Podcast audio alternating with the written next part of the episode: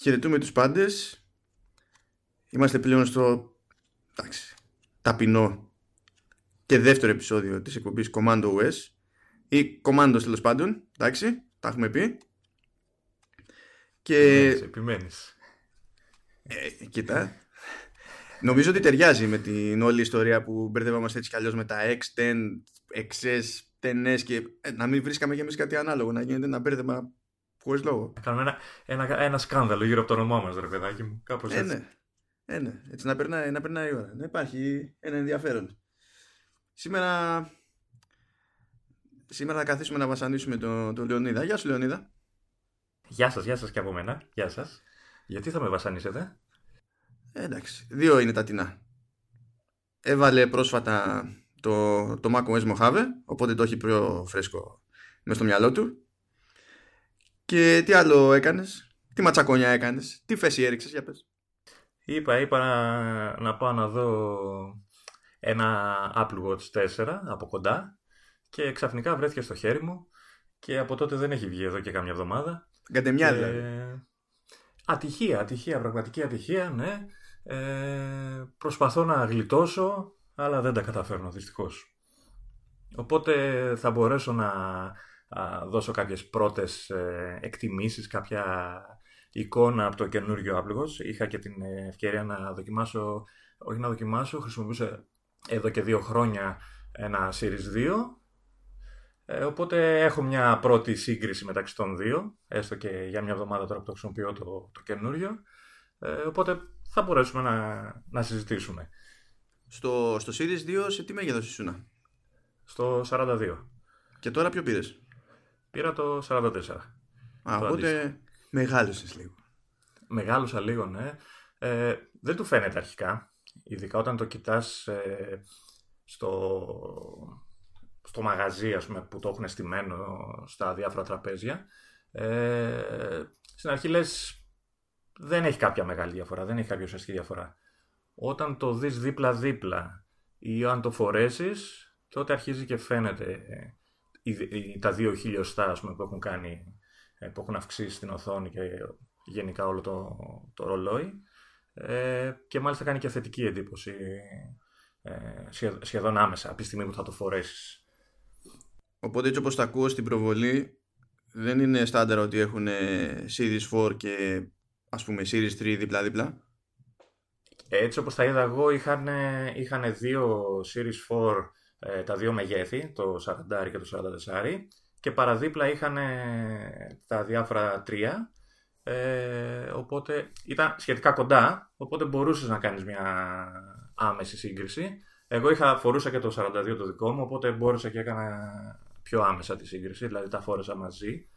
Ε, αλλά νομίζω ότι η μεγάλη διαφορά είναι η, η ίδια η οθόνη, η απεικόνηση, δηλαδή όλο αυτό το, το redesign που έχουν κάνει σε όλα τα, και στα watch faces και στο μενού, ο χώρος που, δίνει τα, που δίνουν τα δύο αυτά χιλιοστά είναι πιο σημαντικός από όσο ακούγεται στα νούμερα. Καλά, δεν νομίζω ότι η διάφορα είναι και δύο χιλιοστά, γιατί δύο χιλιοστά είναι το ύψος ας πούμε του, του ρολογιού. Λέω το ονομαστικό εγώ, λέω το ονομαστικό εγώ τώρα, για να ναι. καταλαβαίνόμαστε από το 42 στο 44. Γιατί ε... έχουν φαγωθεί και από τα περιθώρια, ας πούμε, και έχει, είναι μεγαλύτερη δηλαδή. Νομίζω υποτίθεται ότι ε, στο, στα, στο κάθε μέγεθος που διαδέχεται το προηγούμενο τέλος πάντων ότι η αύξηση στην ίδια την οθόνη σε εμβαδό είναι νομίζω γύρω στο 30% δηλαδή δεν είναι αμεληταίο. Τώρα τι σημαίνει αυτό για διαγώνιο ακριβώς δεν θυμάμαι αλλά ναι, κοίτα, στην αρχή όταν ε, το πρώτο παρουσίασαν, ε, είχα την, ε, μου είχε μείνει η εντύπωση ότι δεν θα έχει περιθώρια ή θα είναι πολύ μικρά. Ε, έχει. Είναι normal το μέγεθος των περιθωρίων. Τώρα δεν ξέρω να σου πω αν είναι λίγο πιο μικρά από τα προηγούμενα κτλ. Πάντως έχει σαφή περιθώρια η οθόνη. Αυτό που κάνανε είναι ότι εκμεταλλευτήκανε λίγο περισσότερο το χώρο που δίνεται. Δηλαδή ε, παίξανε με καινούρια watch faces τα οποία είναι full screen ε, παίξαν λίγο με τα complications τα οποία έχουν και καινούριες θέσεις και καινούριο τρόπο απεικόνησης ε, στα καινούρια κυρίως ε, καντράν ρολογιού, να τα πούμε έτσι. Ε, είτε γιατί εμφανίζονται με κάποια ημικυκλική, δεν ξέρω αν έχεις δει σε κάποια φωτογραφία έτσι, ημικυκλικό, ε, ημικυκλική διάταξη. mm-hmm. στις γωνίες ε, αυτά ή σε άλλη θέση, δηλαδή μέσα στο watch face, ειδικά στο καινούριο το infograph που έχει τα, αυτό που κατακρίνουν, που έχει τα πολλά στοιχεία κτλ. Δεν γίνεται λίγο χαμούλης. Ε, γίνεται, γίνεται. Είναι εντυπωσιακό οπτικά, δηλαδή άμα το δεις ειδικά live, αλλά όταν πεις ότι θα κοιτάξω να δω κάτι συγκεκριμένο, θέλει αρκετή συνήθεια για να το, για να το μάθεις ας πούμε. Έχει λίγο, έχει λίγο πλάκα αυτό το ότι καταλήγουν σε ένα τόσο συγκριτικά πολύπλοκο watch face, ειδικά με το φορτώσει με complications. Αλλά από την άλλη, ε, θυμάμαι και ότι μερικές από τις πιο εντυπωσιακές ας πούμε κατασκευές σε μηχανικά ρολόγια θεωρούνται, εντάξει όχι πάντα, αλλά κάποιες φορές τουλάχιστον ε, κάποιες, κάποιοι πολύ περίεργα σχεδιασμένοι μηχανισμοί που προβάλλονται και με τέτοιο τρόπο ώστε να αντιλαμβάνεσαι χοντρικά την πολυπλοκότητά τους και αντιμετωπίζεται σαν να είναι μέρος της ομορφιάς, ας πούμε. Τώρα, βέβαια, αυτή είναι μια σκέψη που περνάει στην τύχη. Δεν υπονοώ ότι υπάρχει συγκεκριμένη φιλοσοφία από πίσω και ότι το, το σκέφτηκαν έτσι και το πήγαν έτσι. Αλλά επειδή ακούω και εγώ διάφορα, ρε παιδί μου, για το, για το infogram, ότι α, είναι πολύ γεμάτο, α, γίνεται ένας χαμός. Εντάξει, άμα το πήξεις, είναι δύσκολο να συνηθίσεις με μια ματιά να προσανατολίζεσαι προς την πληροφορία που σε ενδιαφέρει περισσότερο. Αλλά ταυτόχρονα η πολυπλοκότητα στο, στο καντράν δεν είναι κάτι τελείως ξένο και στο μηχανικό ρολόι. Εκεί το πάω, ας πούμε. Δεν είναι κάτι τελείως αναπάντεχο. Κοίτα, μπορούμε να το δούμε ως, ε, με, εγώ τουλάχιστον το βλέπω σαν ε, με δύο τρόπους. Απ' τη μία έχει ένα πολύ περίπλοκο καντράν, το οποίο όμως μπορεί να έχει πάνω του πολλή πληροφορία και πολλά complications. Να θυμίσω εδώ ότι τα complications είναι τα εικονιδιάκια αυτά που μπαίνουν απάνω και λειτουργούν ως συντομεύσεις για τις όποιες εφαρμογές θέλει να χρησιμοποιήσει ένας χρήστης ε, χωρίς να μπει στο μενού το κεντρικό. Ε, και έχεις έτσι σε ένα καντράν μπορεί να έχεις ξέρω εγώ τον καιρό, να έχεις τη γυμναστική σου, να έχεις το ένα, να έχεις το άλλο, το ημερολόγιο ε, οπότε να μην χρειάζεται να μπαινοβγαίνεις ή σε άλλο καντράν ή να μπαίνεις στο κεντρικό μενού για να ανοίξεις κάποια πληροφορία που χρειάζεσαι κτλ. Από την άλλη, ξεχνάς το με μια ματιά στο συγκεκριμένο ρολόι. Ε, το συγκεκριμένο καντράν είναι περίπλοκο, είναι όμορφο, προσωπικά μου αρέσει πολύ, αλλά όταν θα θέλεις να δεις κάτι θα κοιτάξεις λίγο παραπάνω την οθόνη για να, να εστιάσεις σε αυτό που θέλεις. Ε, οπότε υπάρχει μια, να το πω, ισορροπία. Μια, ας πούμε, έτσι, αυτό που είπα στην αρχή, δύο τρόποι για να χρησιμοποιήσεις αυτό το καντράν. Ε, από την άλλη, έχουν παίξει πολύ με τα υπόλοιπα και τα κλασικά ε, watch faces, τα οποία μεγάλωσαν, ε, απλώθηκαν, κάποια κερδίσανε και ένα, μια καινούργια προσαρμογή που εμφανίζονται ως full screen, έτσι το λέει, ε, το οποίο είναι όντως πολύ όμορφο, πολύ εντυπωσιακό, ειδικά τα καινούργια εφέ με τη φλόγα, με το νερό, με τον άτμο, το καπνό, ξέρω εγώ κτλ. Όχι, ναι, αυτά τα είχα ξεχάσει. Καλά, αυτά έχουν μια φοβερή ιστορία από πίσω. Είναι, ε, είδα ότι τα έχουν βιντεοσκοπήσει όντως, πραγματικά, με, δεν είναι κάποιο computer generated εφέ. Ε, βέβαια, είναι όμορφα, είναι ωραία όταν το, το κυκλοφορείς στο ρολό και δείχνεις την ώρα και βλέπει την ώρα, αλλά ξεχνάς από εκεί πέρα τη χρηστικότητα γιατί δεν παίρνουν, ειδικά στο full screen, δεν παίρνουν κανένα complication. Είναι οι δείκτες του ρολογιού και το FA που παίζει από πίσω, τίποτα άλλο. Οπότε είναι πιο πολύ ομορφιά αυτό, ίσως μια πιο λιτή ε, προσέγγιση σε ένα... Εντάξει, με complications θα χάλαγε αυτό. Δεν θα φαινόταν δηλαδή αυτό που υποτίθεται ότι ξεχωρίζει στο, σε ένα τέτοιο καντράν που είναι το ίδιο το καντράν στην πραγματικότητα. Και αν υποθέσω ότι έχεις κάποιο σκάλο με ένα συγκεκριμένο από αυτά τα εφέ, έχεις την επιλογή να μην το κάνεις full screen, να το χρησιμοποιήσεις όπως στα προηγούμενα μοντέλα, σαν κυκλικό καντράν κάτω από τους δείκτες. Οπότε γύρω-γύρω μπορείς να βάλεις τα complication που θέλεις. Ε, μεγάλο μείον, μέχρι στιγμής τουλάχιστον, αυτό είναι μάλλον σε επίπεδο ε, λογισμικού, ε, είναι ότι λόγω του ότι αυτά τα, τα καινούργια complication και οι καινούργιε θέσεις και η καινούργια απόδοση, όλα αυτά είναι αυτό που είπα, καινούργια, ε, υπάρχουν ελλείψεις. Δεν υπάρχει μια συνέπεια στο τι υπάρχει σε κάθε watch face. Δηλαδή, ε, αν ενεργοποιήσεις το mail σου. Το, και δεν μιλάω για εξωτερική εφαρμογή, έτσι, μιλάω για το mail της Apple. ναι. ε, και το θες σαν complication, complication σε, σε ένα καντράν, μπορείς σε ένα να υπάρχει, σε άλλο όχι. Στο, info, στο infograph, ας πούμε, ε, δεν υπάρχουν, αν θυμάμαι καλά, τα μηνύματα, δεν υπάρχει ούτε το mail. Πρέπει δηλαδή αυτά σιγά σιγά να προσθεθούν. Τώρα για ποιο λόγο έγινε όλο αυτό, δεν το γνωρίζω. Λένε πολλές εικασίες, ε, έχω διαβάσει, αλλά δεν ξέρω ποιος είναι ο πραγματικός λόγος. Και καλά να μην έχουν mail, πες, να μην έχουν μηνύματα που υποτίθεται ότι ρε παιδί μου, αν, είσαι και χήμα, πες χωρίς το τηλέφωνο και τέτοια, αν θες κάτι να είναι πιο εύκολο να δεις, αν κάποιος σε ψάχνει και τα λοιπά, να είναι κανένα μήνυμα, ρε παιδί μου. Ναι. Ε, υπάρχουν, έτσι, σε άλλα καντράν θα το βρεις, θα τα βρεις. Απλά δεν υπάρχει μια συνέπεια στο τι υπάρχει πού. Ε, και αυτό ίσως, θεωρώ ότι θα διορθωθεί με κάποιο WatchOS update ε, εκτός αν μας επιφέρει κάποια δυσάρεστη έκπληξη η app. Ίσως δεν προλάβανε να τα προσαρμόσουν όλα γιατί σου λέω κάποια πλέον ας πούμε στο infograph το ημερολόγιο ή, ή μάλλον έχει, άμα το κάνεις ε, ε, προσαρμογή που λέει για να βάλεις εσύ ό,τι θες κτλ. Έχει δεν ξέρω κι εγώ πόσες θέσεις για complication οι οποίες δεν είναι καμία όπως ήταν οι παλιές θέσεις, δηλαδή οι γωνίες, ή ξέρω εγώ στο, στο μέσο του καντράν κτλ. Είναι ημικυκλικές, είναι έξω, μέσα. Δηλαδή, Νομίζω συνολικά το infograph πρέπει να έχει 8 θέσεις για complications, έτσι θυμάμαι. Μπορώ να τις μετρήσω. Ποια μέτρα. αν και δεν είναι επί του παρόντος τώρα χρήσιμο. Αλλά ναι, είναι νομίζω κάπου τόσες. Άμα το βρω, ναι. Ε, λοιπόν, κάνουμε μια μικρή. Είναι 1, 2, 3, 7, 8, 9 μετράω. 9. Όχι, έχεις δικαίωμα, είναι 8. Μέτρησα μία-δύο φορές. Μέτρα. Παρεξηγείς. Ούτε να μετράνε, δεν ναι. ξέρουν σε αυτή την εκπομπή. Ναι, ναι. Και θέλαμε και watch. Ναι, ναι. Θέλουμε να λέμε και την ώρα και τι καταλαβαίνουμε μπορούμε να μετρήσουμε.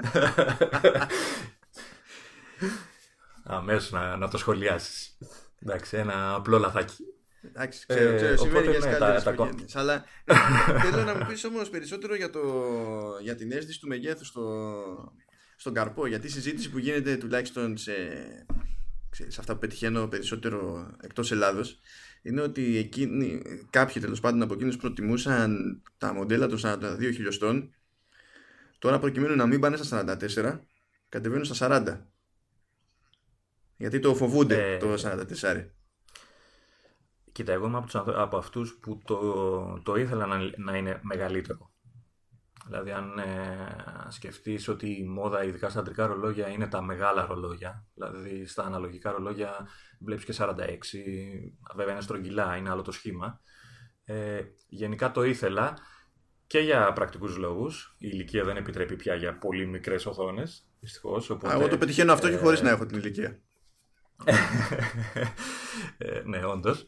Ε, το, η μεγαλύτερη οθόνη πραγματικά ε, είναι πιο ευανάγνωστη, είναι πιο εύκολο να διαβάσεις από το πιο απλό την ώρα μέχρι και το οποιοδήποτε μήνυμα, mail ή οτιδήποτε σου έρθει σαν ειδοποίηση. Είναι, είναι πραγματικά πιο εύκολο, τα γράμματα είναι πιο μεγάλα, ε, έχει μια σαφή λειτουργικότητα. Από την άλλη στο χέρι, εμένα προσωπικά τώρα ε, παίζει ρόλο και το μέγεθος του χεριού, ο κάθε άνθρωπος ξέρεις, έχει διαφορετικό σωματότυπο κτλ. Ε, εμένα οπτικά μου ταιριάζει, έτσι που είναι πιο μεγάλο. Μπορώ να πω ότι την πρώτη μέρα το αισθανόμουν, αν, μπορώ, αν μπορείς να καταλάβεις πώς το λέω, ε, εκεί που είχα συνηθίσει το 42, το 44, στην αρχή μου φαινόταν ότι με ακούμπαγε κάπως περίεργα, το νιώθα λίγο πιο βάρη το χέρι, μπορεί να ήταν και απλά η ιδέα μου επειδή ήταν κάτι καινούριο που φόραγα. Ε, αλλά το αισθάνεσαι, το βλέπεις. Μετά από λίγο αυτά εξαφανίζονται. Okay. Συνηθίζεις και, και μόλις κοιτάξεις δίπλα το 42, λες εγώ τουλάχιστον λέω, δεν επιστρέφω πίσω σε μικρότερο ρολόι. Τώρα για μεγαλύτερο, τι να σου πω, το μέλλον θα δείξει αν θα βολέψει κάτι τέτοιο. Ε, πάντως είναι, έχει, έχει διαφορά, έχει διαφορά στην αίσθηση. Για μένα θετική. Οκ. Όπως, όπως και η στρογγυλάδα που έχουν βάλει στις γωνίες πλέον είναι ωραία. Ναι, αυτό μου αρέσει και εμένα. Το μαζεύει λίγο, δεν το κάνει μια, ένα ογκώδες πράγμα. Ναι, το κάνει και να, να φαίνεται και λίγο πιο, πιο οργανικό. Πριν ενώ ήταν το, το σασί γενικά, ξέρεις, παντού καμπυλωτό ε, και η ορθόνη ήταν τελείως παραλληλόγραμμη, κάπου, ξέρεις, πήγαινε κόντρα το, το ένα χαρακτηριστικό στο άλλο, ναι, ναι. τουλάχιστον έτσι στην όψη, παιδί μου, όταν ανάβει η οθόνη. Κάπως έτσι. Να σημειώσω εδώ ότι ε, το ρολόι που έχω πάρει εγώ είναι το Nike Edition, ε, το οποίο ουσιαστικά είναι το, το ίδιο, ε, απλά έχει το λουράκι αυτό το, με τις τρύπες, το καινούριο, ναι. μάλλον όχι δεν είναι καινούριο, είναι το κλασικό. Ε, έχει ένα-δυο watch faces extra που είναι της Nike, ε, τα οποία εμένα μου αρέσουν προσωπικά ε, και εντυπωσιάζει και το, το επίπεδο προσαρμογής, δηλαδή το, έχει ένα ψηφιακό και ένα αναλογικό. Το αναλογικό ε, αλλάζει σχεδόν πλήρως η μορφή του ανάλογα με το τι έχεις επιλέξει κτλ. Ε, έχουν σταθερά ένα complication που σε πάει στο Nike Run Training, πώς λέγεται το η εφαρμογή, δεν θυμάμαι, η επίσημη ε, της Nike, που είναι για τους, ε, αυτούς που τρέχουν πιο σοβαρά και πιο σταθερά στη ζωή τους κτλ. Ε, είναι όμορφα σαν watch face, εντάξει, δεν έχει κάποιες άλλες ουσιαστικές διαφορές. Ε, η τιμή του είναι ίδια, οπότε αν, σου, αν δοθεί ευκαιρία σε κάποιον δεν υπάρχει λόγος να μην το προτιμήσει. Εκτός αν δεν του αρέσει καθόλου το λουράκι, το τρυπητό. Νομίζω τώρα ότι τα, τα λουράκια κάποιος μπορεί να τα πάρει ξεχωριστά. Δεν νομίζω ότι μπορεί να, βάλει, να προσθέσει τα, τα watch faces της Nike κατόπιν εορτής, αλλά τα λουράκια νομίζω μπορεί να τα αγοράσει. Ε, Μπορείς να αγοράσεις τα τρυπητά και μάλιστα σε διάφορα χρώματα, μαύρο, λευκό, ανάλογα με το τι σ' αρέσει. Ε, δεν μπορείς να βάλεις τα watch faces, είναι αποκλειστικά για, το, για την έκδοση. Μπορείς όμως να χρησιμοποιήσεις την εφαρμογή, τις εφαρμογές της Nike ε, και, και μάλιστα δεν μπορείς πλέον να χρησιμοποιήσεις και τα, να αγοράσεις ξεχωριστά ακόμα τουλάχιστον τα λουράκια τα καινούρια που βγάλουν αυτά που είναι με την ε, αντανακλα, αντανακλαστική ε, κλωστή που φωσφορίζουν το βράδυ, κάτι τέτοιο. Τι εννοείς, δεν μπορείς να, να τα αγοράσεις; Δε, δεν πολλούνται ξεχωριστά. Τα αγοράζεις μαζί με το ρολόι αυτά. Τα, τα, τρυπητά, τα τρυπητά πολλούνται ξεχωριστά. Τα, τα άλλα τουλάχιστον μέχρι στιγμής από ό,τι έχω διαβάσει δεν υπάρχουν διαθέσιμα μεμονωμένα. Εντάξει, δεν μπορεί αυτό, θα αλλάξει, δεν νομίζω. Ναι, γιατί και το τρυπητό, αν θυμάμαι καλά, έτσι ξεκίνησε, ότι δεν ε, ήταν αποκλειστικό. Έτσι ξεκίνησε και δεν έχει και ιδιαίτερο νόημα, γιατί γενικά σε όλη αυτή την ιστορία, αν ένα πράγμα έχει περιθώριο κέρδους της προκοπής και βγαίνει δηλαδή τέτοιο, αξίζει τον κόπο, είναι τα λουράκια. Το άλλο, ε, η άλλη λειτουργία που ξαφνιάζει ευχάριστα Πιο πολύ στο, στο χιουμοριστικό επίπεδο βέβαια. Έρχεται, έρχεται, ξέρω τι θα πεις. Ε, έχει και την πλάκα της, αλλά έχει και τη λειτουργικότητά της. Ε, είναι το walkie talkie. Ξέρεις ότι είναι καταστροφικό αυτό, έτσι. Καταστροφικό. Δηλαδή, θεωρώ αυτονόητο ότι θα, ε, ε, αν έτσι και μπει κάποιος και μπει στη διαδικασία και το δείξει αυτό δεξιά και αριστερά, ειδικά σε οικογενειακό περιβάλλον, ξαφνικά θέλουν όλοι Apple Watch. Κοίτα να δεις, έχω, έχω τη, ε, την ευκαιρία και το, τι, πώς το λένε, να το πούμε, ναι, ευκαιρία, στο πω ότι, ότι μπορώ να το χρησιμοποιήσω γιατί έχω ανθρώπους που έχουν, το έχουν άλλο ρολόι και το, που το υποστηρίζει το, τη λειτουργία. Είναι μια λειτουργία που υποστηρίζει από το WatchOS, WatchOS 5 και μετά. Οπότε ουσιαστικά είναι από το Series 1 ε, και το 1 νομίζω είναι μέσα στο WatchOS 5. Ναι, νομίζω μόνο το, μόνο το ας πούμε Zero, το original είναι που δεν υποστηρίζεται. Οπότε είχα την ευκαιρία να παίξω, να το πω με τη λειτουργία αυτή. Να πω ότι έσπασα τα νεύρα ολονών γύρω μου. Να το πω και κάπως έτσι. Ε, πάντως έχει πολύ πλάκα. Ε, λειτουργεί. Ε, η πρώτη σύνδεση... Πω, γελάω τώρα για τελείως λάθος λόγο. Έτσι, ε, τα παλιά τα χρόνια λοιπόν, όταν είχα. Όταν τον γνωρίστηκα με τον Λεωνίδα και ήταν βοηθό αρχισυντάκτη στην ελληνική έκδοση του GamePro και εγώ ήμουν ο, ο Νέοπας. Ένα από τα, έτσι, τα, τα αστεία για εσωτερική κατανάλωση ε, να, ξέρεις, να λες το ότι ξεκινάω να γράφω αυτό εντάξει και εμφανιζόταν ο Λεωνίδας 4 δευτερόλεπτα μετά και έλεγε είναι έτοιμο ε, λες όχι πρέπει να κάνει 2 δευτερόλεπτα τώρα πρέπει να κάνει 2 δευτερόλεπτα τώρα το φαντάζομαι αυτό άνετα με walkie talkie θα σου έσπαγα το κεφάλι όχι, δεν θα μου το έσπαγε γιατί θα ήμουν μακριά. Γιατί μπορείς να μιλήσεις χωρίς να σηκώνει τον άλλον. πολύ εύκολο να το κάνω αυτό, όντως. Ε, είναι ωραίο γιατί λειτουργεί, δεν χρειάζεται να είσαι κοντά στον άλλον. Λειτουργεί προφανώς με, με όποιο δίκτυο έχεις διαθέσιμο για τη στιγμή, είτε 3G, 4G ε, ή Wi-Fi. Ε, είναι ε, η πρώτη συνήθως σύνδεση, αν δεν το έχεις χρησιμοποιήσει και πας να μιλήσεις με κάποιον, ε, μέχρι να το στείλει η πρώτη σύνδεση είναι, παίρνει μερικά δευτερόλεπτα. Μετά είναι όμως άμεσα, άμεση ε, και ουσιαστικά το που σου πατάς εσύ το εικονικό κουμπί του walkie-talkie ε, και αρχίζεις και μιλάς, ο άλλος δέχεται κάποιο σφύριγματάκι στο, και μια δόνηση στο χέρι και αρχίζει αυτόματα και ακούει το, το, το τι του λες. Αφού βέβαια έχεις αφήσει εσύ που το έχεις στείλει το μήνυμα το κουμπί, όπως δηλαδή δουλεύαν τα παραδοσιακά walkie-talkie. Κοιτάξτε, γιατί στην μετά... πραγματικότητα είναι σαν παραλλαγή του, του ηχητικού μηνύματος στο, στο iMessage. Που έτσι κι αλλιώς όλος αυτός ο μηχανισμός βασίζεται στο υπόβαθρο του, του FaceTime. Και την πρώτη φορά που είναι υποτίθεται να επικοινωνήσει με κάποιον με walkie-talkie, ε, ε, ο, ο άλλος πρέπει να το δεχτεί και είναι σαν να δίνει μια άδεια, ρε παιδί μου, η οποία εξακολουθεί να ισχύει μέχρι να την ανακαλέσει. Και έτσι μπορεί να με ελευθερία τέλος πάντων ο καθένας να στέλνει μπρος και πίσω ναι, ναι, μηνύματα. Δεν είναι ότι, ε, ε, ξαφνικά πηγαίνεις και ενοχλείς τους πάντες στο άσχετο. Όχι, όχι, όχι. Και ε, ουσιαστικά δημιουργείς επαφές μέσα στην εφαρμογή. Δηλαδή, λες ότι ο, θα μιλήσω με τον τάδε, περιμένεις από τον τάδε να εγκρίνει το αίτημά σου κτλ. Μάλιστα, σου δίνεται και η δυνατότητα, επειδή αυτό το πράγμα δεν ξέρω αν θα μπορέσουν να το διορθώσουν ε, ή να το βελτιώσουν κάπως. Η,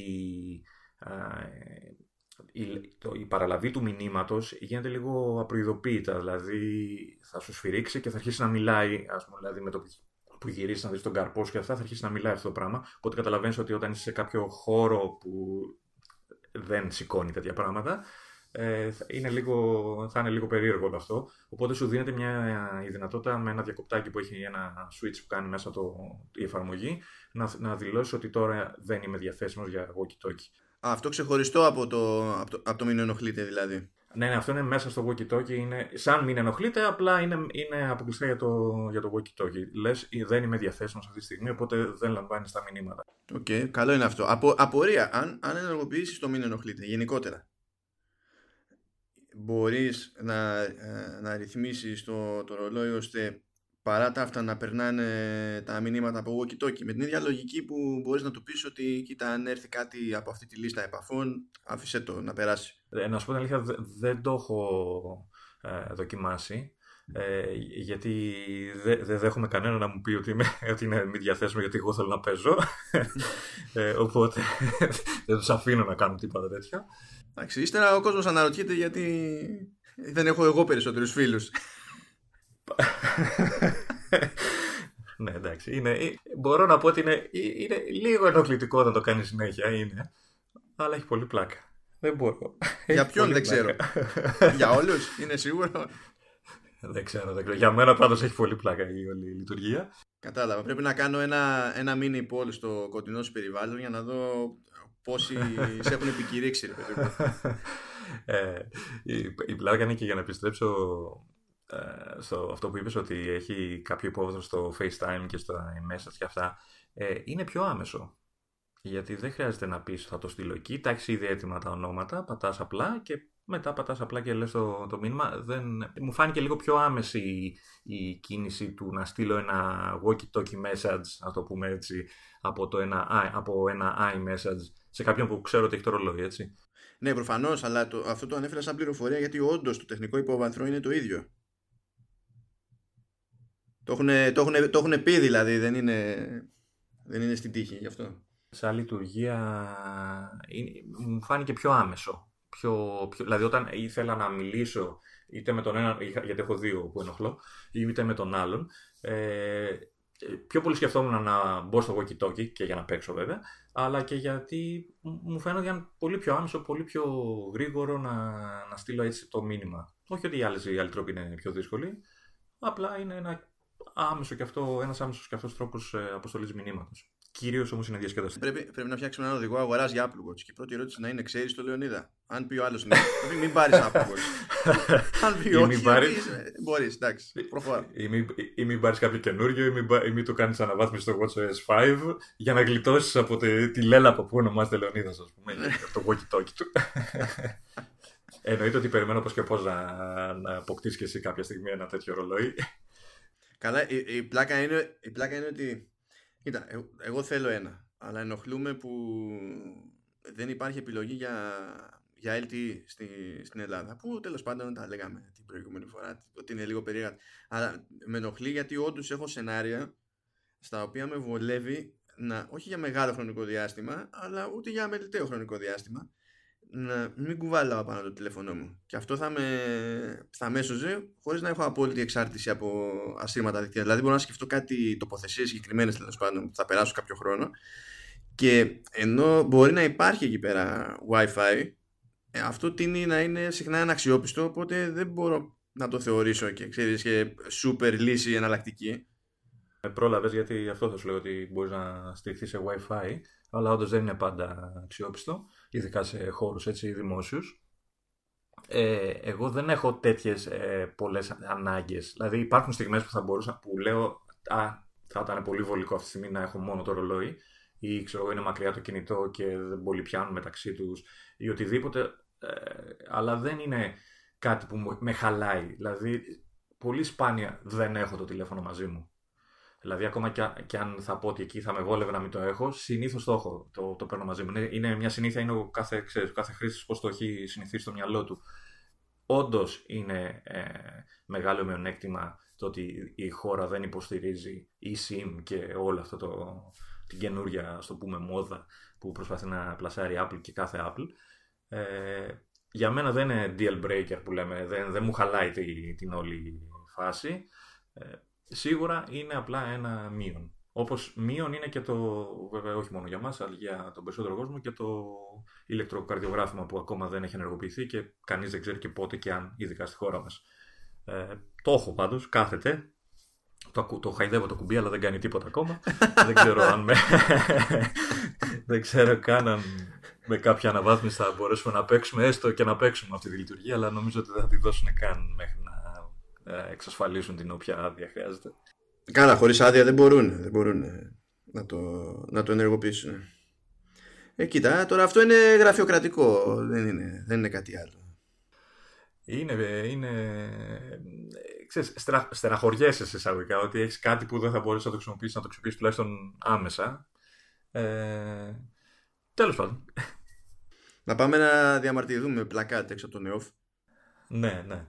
Ε, θα μπορούσα να, ε, ναι, να, να στηθώ μπροστά στη, στη δημόσια υπηρεσία αυτή, ναι, και να ενεργοποιήσω το walkie μου. και να αρχίσω να το λέω. Το οποίο δεν ξέρω, θα μπορούσα να βρω έναν τρόπο να το συνδέσω με κανένα ηχείο.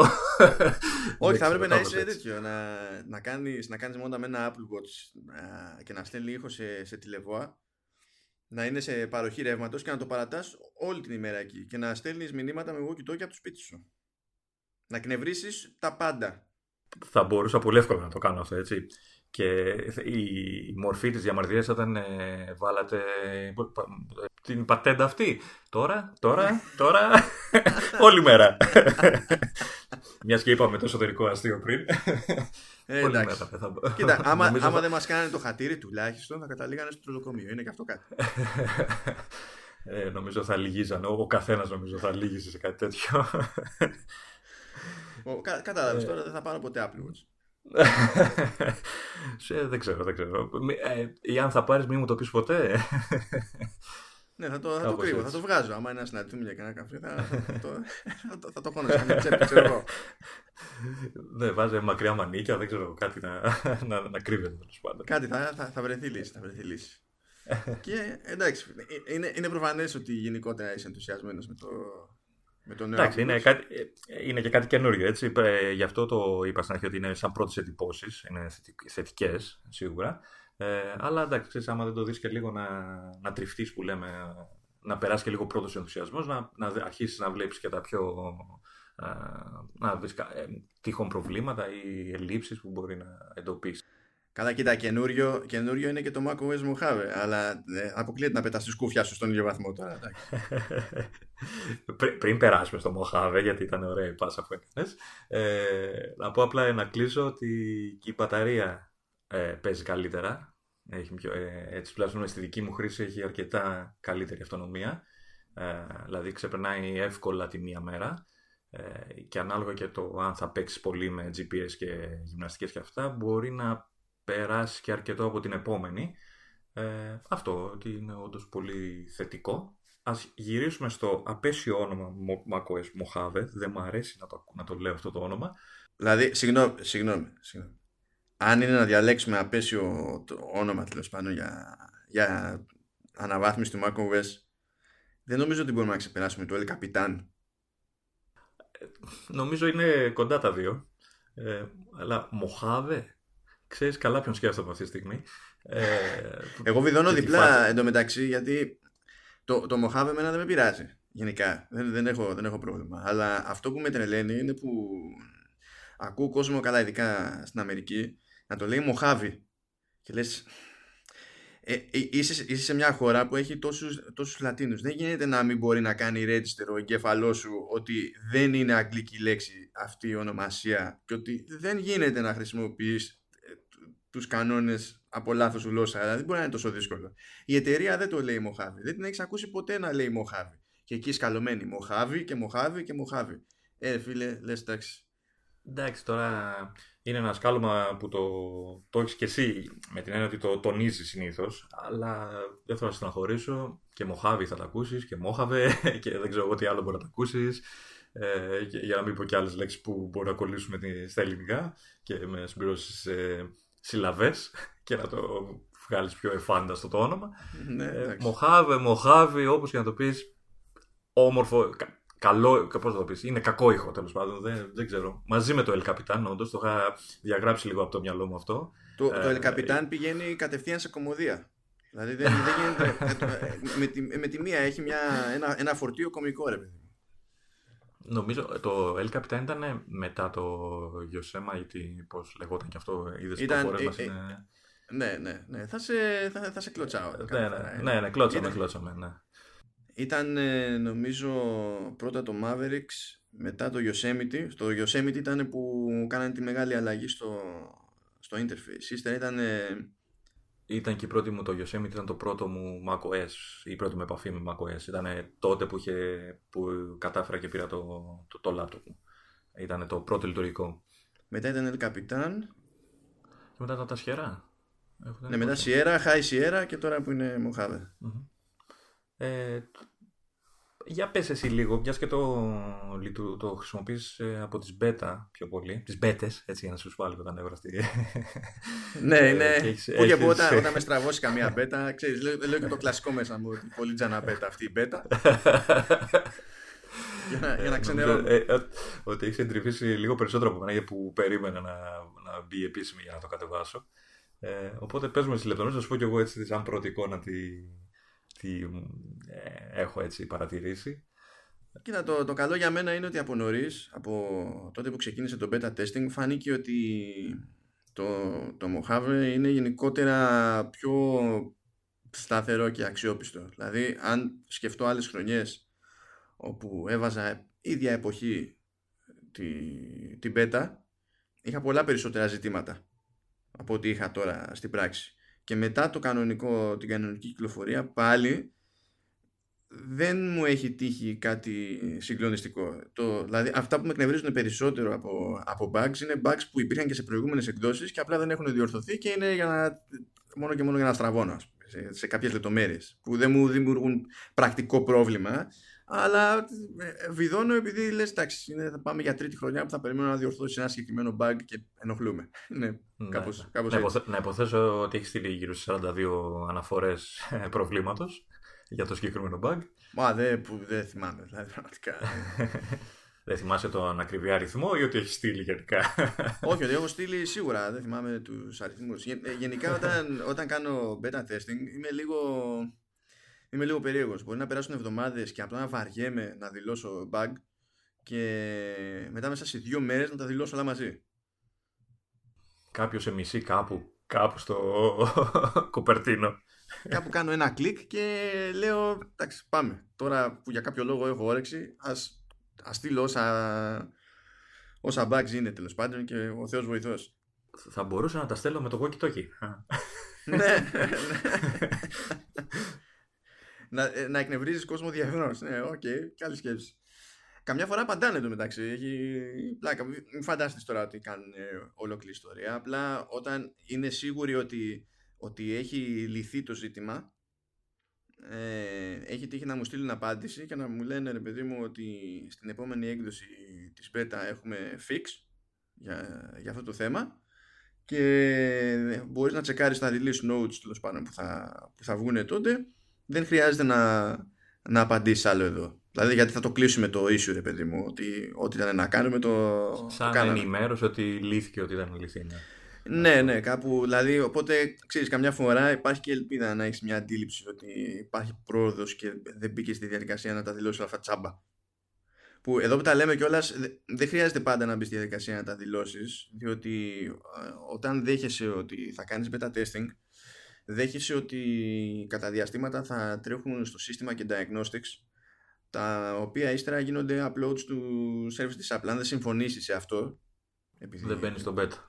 Ναι, δε, δε, το οποίο είναι απολύτω λογικό, ρε παιδί μου. Εδώ, ακόμα και όταν θες να δηλώσεις κάτι το παραμικρό, α, πηγαίνει και τρέχει κάποια scripts και κάνει ε, ε, στέλνει ως επισύναψη υποτίθεται τα, τα αποτελέσματα και δεν είναι για πλάκα δηλαδή μπορεί να σου κάτσει ε, επισύναψη και να είναι μισό γίγκα δηλαδή πηγαίνει και τραβάει από παντού για να δουν ναι, τι ναι. διάλογο έχει παιχτεί Γονατίζουν τα πάντα, έτσι.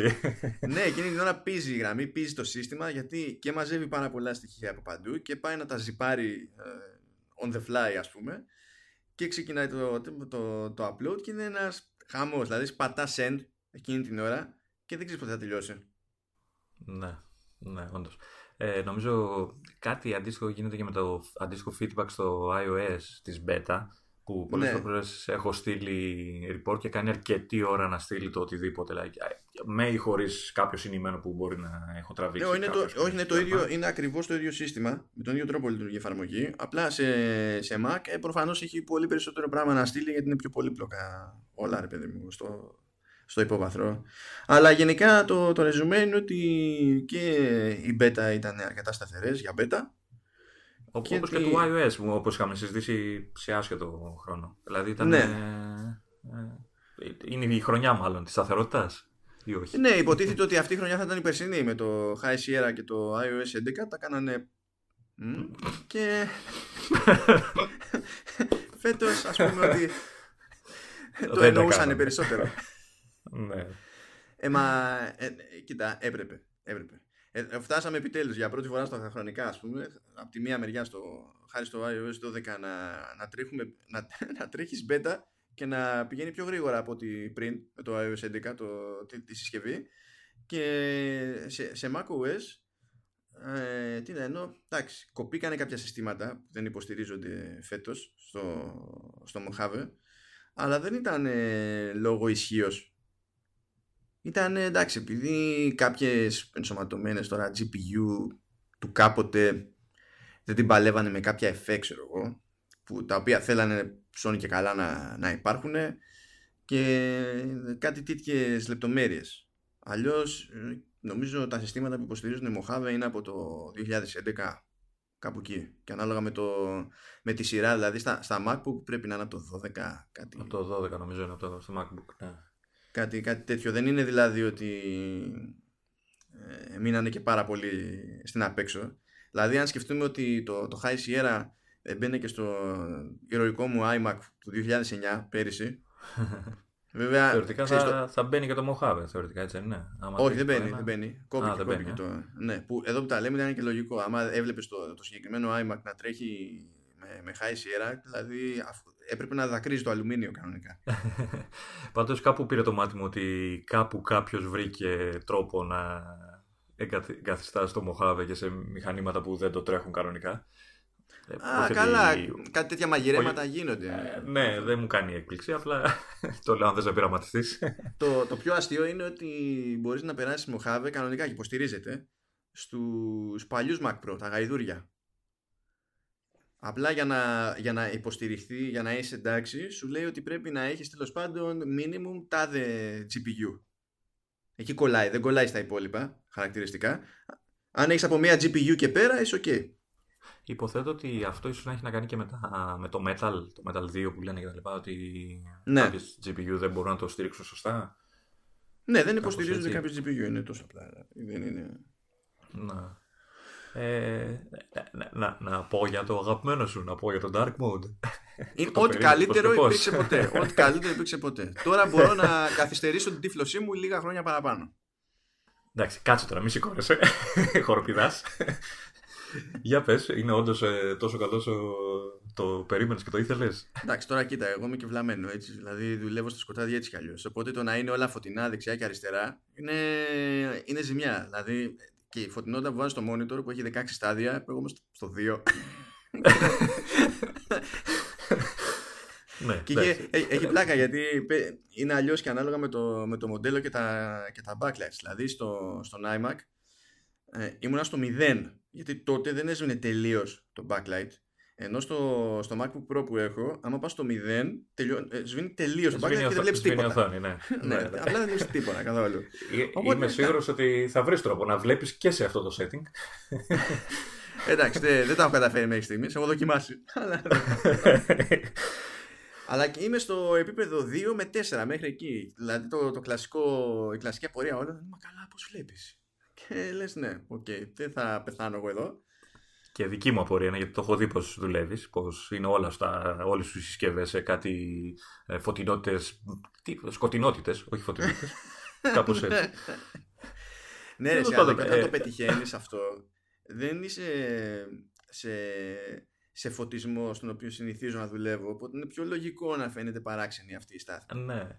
Κοίτα, ε, και εγώ δεν δουλεύω σε full φωτεινότητες, αλλά δεν σε φτάνω σε καμία περίπτωση, σε κανένα επίπεδο. Ε, αυτό, αυτό μπορώ να πω εγώ είναι ότι δεν ήμουν ποτέ, μάλλον όχι φίλος, να το πω ότι πάντα ένιωθα κάπως περίεργα όταν γύρναγα σε οποιοδήποτε σύστημα υποστήριζε το, το ανάλογο dark mode.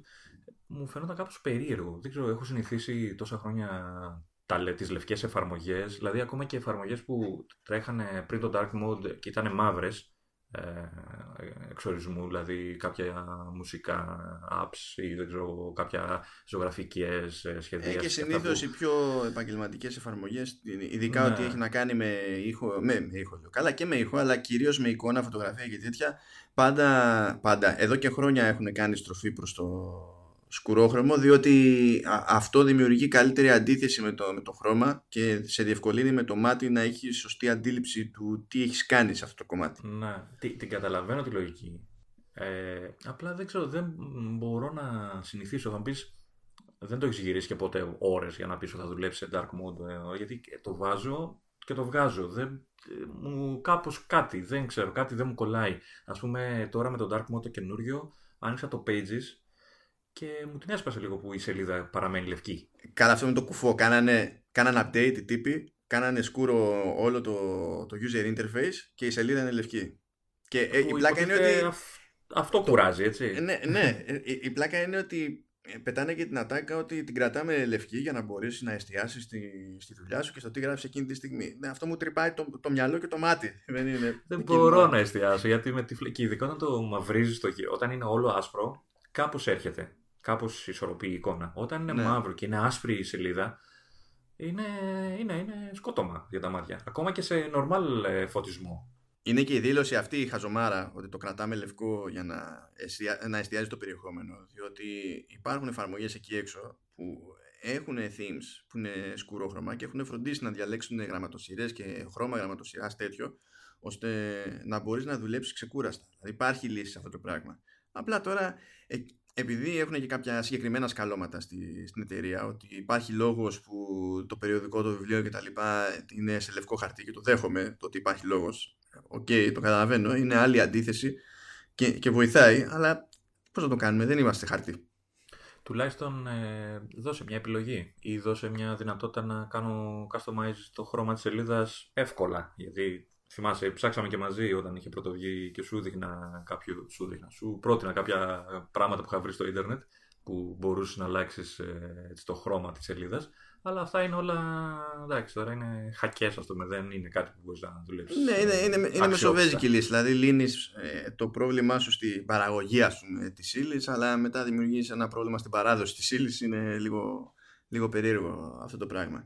Αλλά εντάξει, κοίτα, από αυτό που είχαμε για κάτι χρονιές όπου για κάποιο λόγο ε, ήταν σκουρόχρωμο μόνο το dock και η γραμμή του μενού, κοίτα και λες τώρα.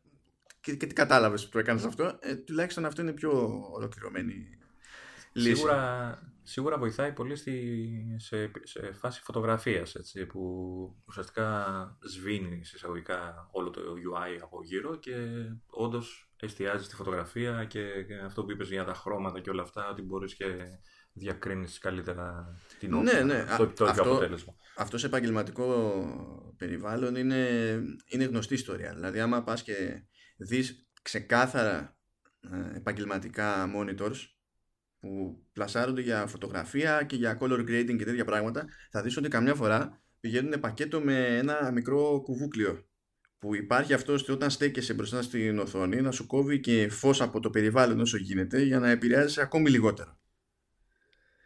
Αυτό είναι, είναι, είναι κλασική υπόθεση. Και είναι και ο λόγος που πάντα με εκνεύριζαν και τα, και τα iPhones και τα iPad με λευκή πρόσωψη. Γιατί μου αλλάζαν τελείως την εντύπωση για αυτό που έβλεπα μπροστά μου. Ενώ δεν άλλαζε στην πραγματικότητα η εικόνα ίδια. Ναι, ναι. Έτσι. Σου άλλαζε τον τρόπο με τον οποίο το αντιλαμβάνεσαι. Στο λέω εγώ που, που μου αρέσουν τα άσπρα τα, τα iPhone και κυρίως γιατί και τα iPad. Ε, Κυρίως γιατί δεν βλέπεις τι δαχτυλιέ. Γιατί έχει πολύ δαχτυλιά όταν είναι όλο, ναι. ειδικά στα, στα iPad. Ε, οπότε, αλλά καταλαβαίνω αυτό που λες που δημιουργεί μια αντίθεση το γύρο λευκό περίγραμμα από την οθόνη. Βέβαια, όταν ανάβει η οθόνη, ε, σιγά σιγά χάνεται όλο αυτό. Δηλαδή, το μάτι εστιάζει εκεί που πρέπει.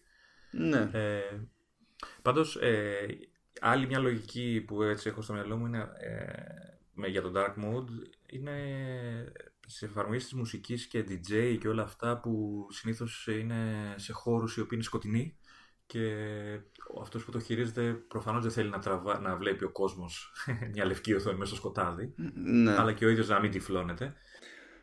Νομίζω το είχαν, το είχαν λυμμένο όμως αυτό τουλάχιστον η Apple επειδή έχει εφαρμογή για αυτή τη δουλειά το main stage νομίζω ότι επειδή είναι ε, ξέρεις από τις επαγγελματικές της όπως και οι υπόλοιπες και αυτή είχε σκουρόχρωμο user interface από, από παλιότερα δηλαδή ε, τώρα εικάζω ότι ε, με το Dark Mode είναι ακόμα πιο. Δηλαδή δεν θα πεταχτεί κάποιο παράθυρο που θα φωτίσει την οθόνη ξαφνικά, κάποιο dialogue, ε, οτιδήποτε. Ναι, ναι, ε, ναι. Και το βλέπω και σε πιο mainstream πράγματα, δηλαδή όπως το, το Spotify, ας πούμε, ή τα αντίστοιχες εφαρμογές που και αυτές πάλι ακολουθούν το, το Dark Mode UI, το Dark UI, ας πούμε.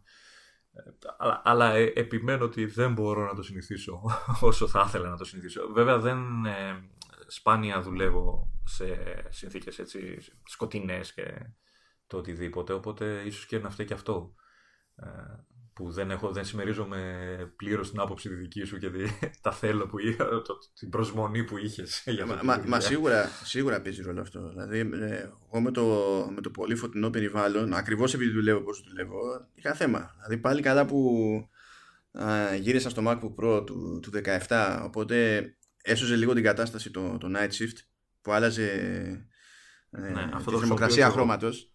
Ναι, αυτό το χρησιμοποιώ και εγώ στο iPad πιο πολύ. Στο, νομίζω και, στο και τα, τα φετινά εκτός από το Night Shift έχουν και το, και το True Tone. Οπότε αλλάζουν ανάλογα με το περιβάλλον και τη θερμοκρασία λευκού και ε, ε, ξέρεις, και σε βοηθάει και φροντίζει να μην σου φαίνεται τελείως λάθος αυτό που βλέπεις. Είναι λίγο πιο πολύπλοκη διαδικασία. Εντάξει, εδώ δεν έχω True Tone αλλά το Night Shift βοηθάει ξεκάθαρα. Το, αυτό που, που με κουφαίνει με το Night Shift είναι ότι όταν πετάξω ένα εξωτερικό monitor, το Night Shift μπορεί να λειτουργεί μόνο σε μία από τις οθόνες. Μπορώ να διαλέξω ποια από τις, από τις δύο. Αλλά ποτέ και στις δύο. Και λες τώρα, αφού αυτό που κάνεις είναι να αλλάζεις ισορροπία στο χρώμα.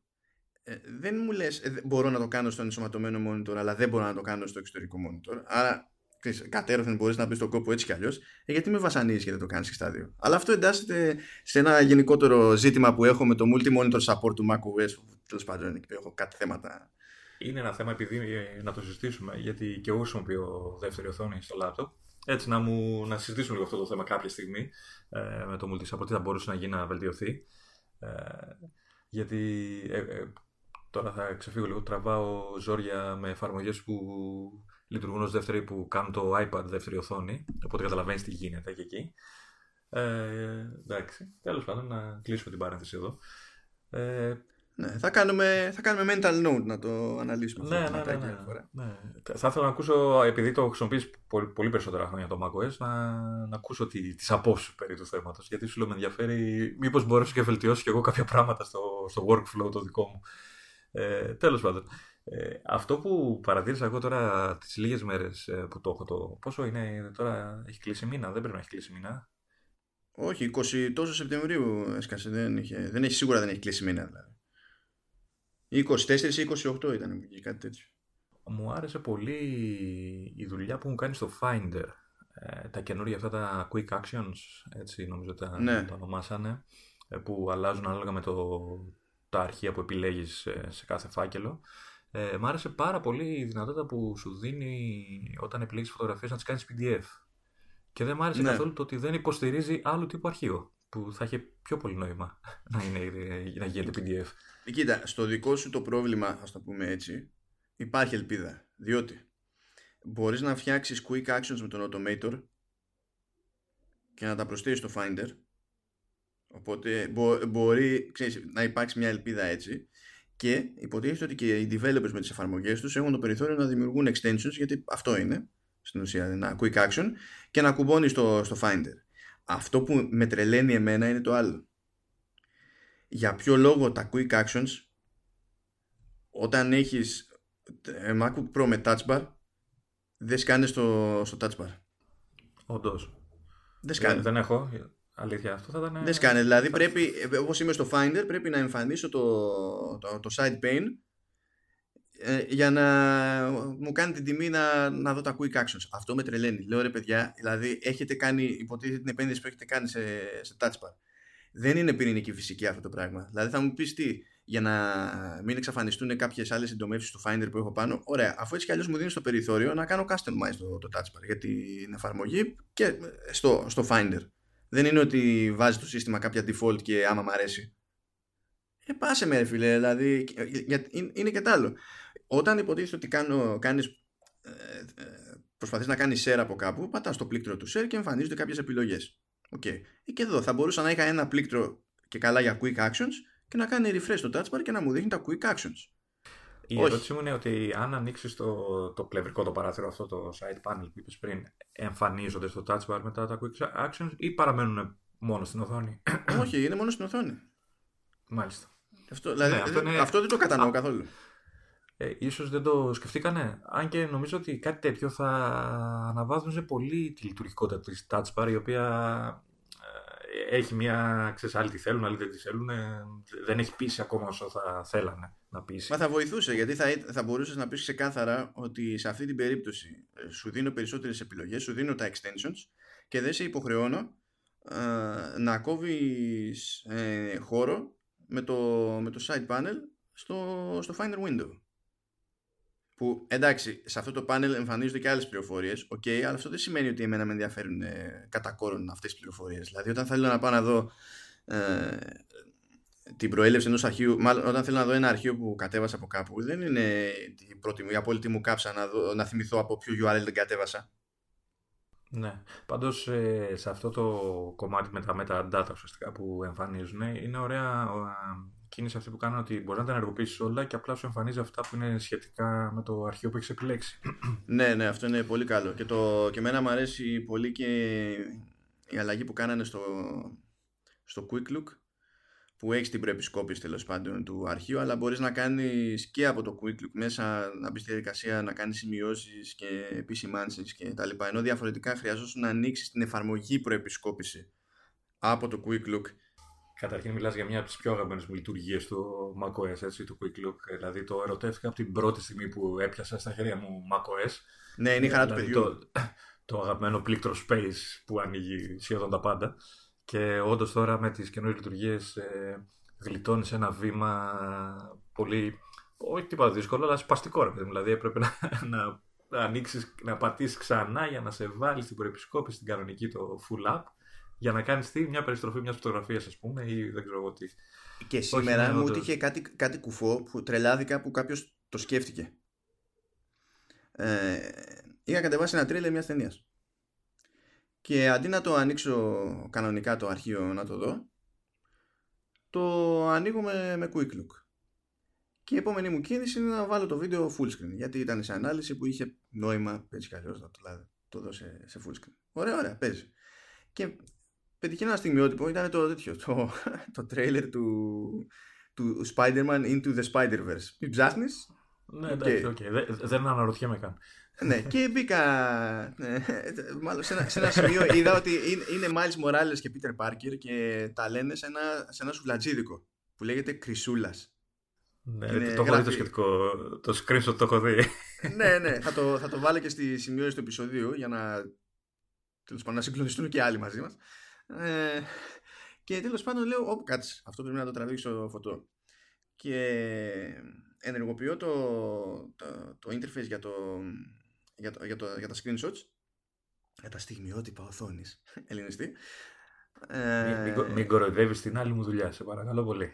Όχι, εντάξει, κοίτα, η απόδοση αυτή είναι σωστή, δεν μπορώ να πω. Απλά και πάλι ξέρεις, το μυαλό μου κλωτσάει εκείνη την ώρα. Εντάξει, είναι και θέμα συνήθειας από ένα σημείο μετά. Τέλος πάντων. Ανοίγουμε πάλι παρενθέσεις. ναι, ναι, εντάξει, όπως και να έχει. Ε, πηγαίνω ρε παιδί μου και ξέρεις, μπορείς να διαλέξεις εκείνο το, το στάδιο με το, γιατί είναι και εκεί έχει αλλάξει το interface. Ενώ προηγουμένως έπρεπε να ξέρεις τι να πατήσεις, τι συνδυασμό πλήκτρων να πατήσεις τέλος πάντων για να του πεις θέλω screenshot από όλο το παράθυρο.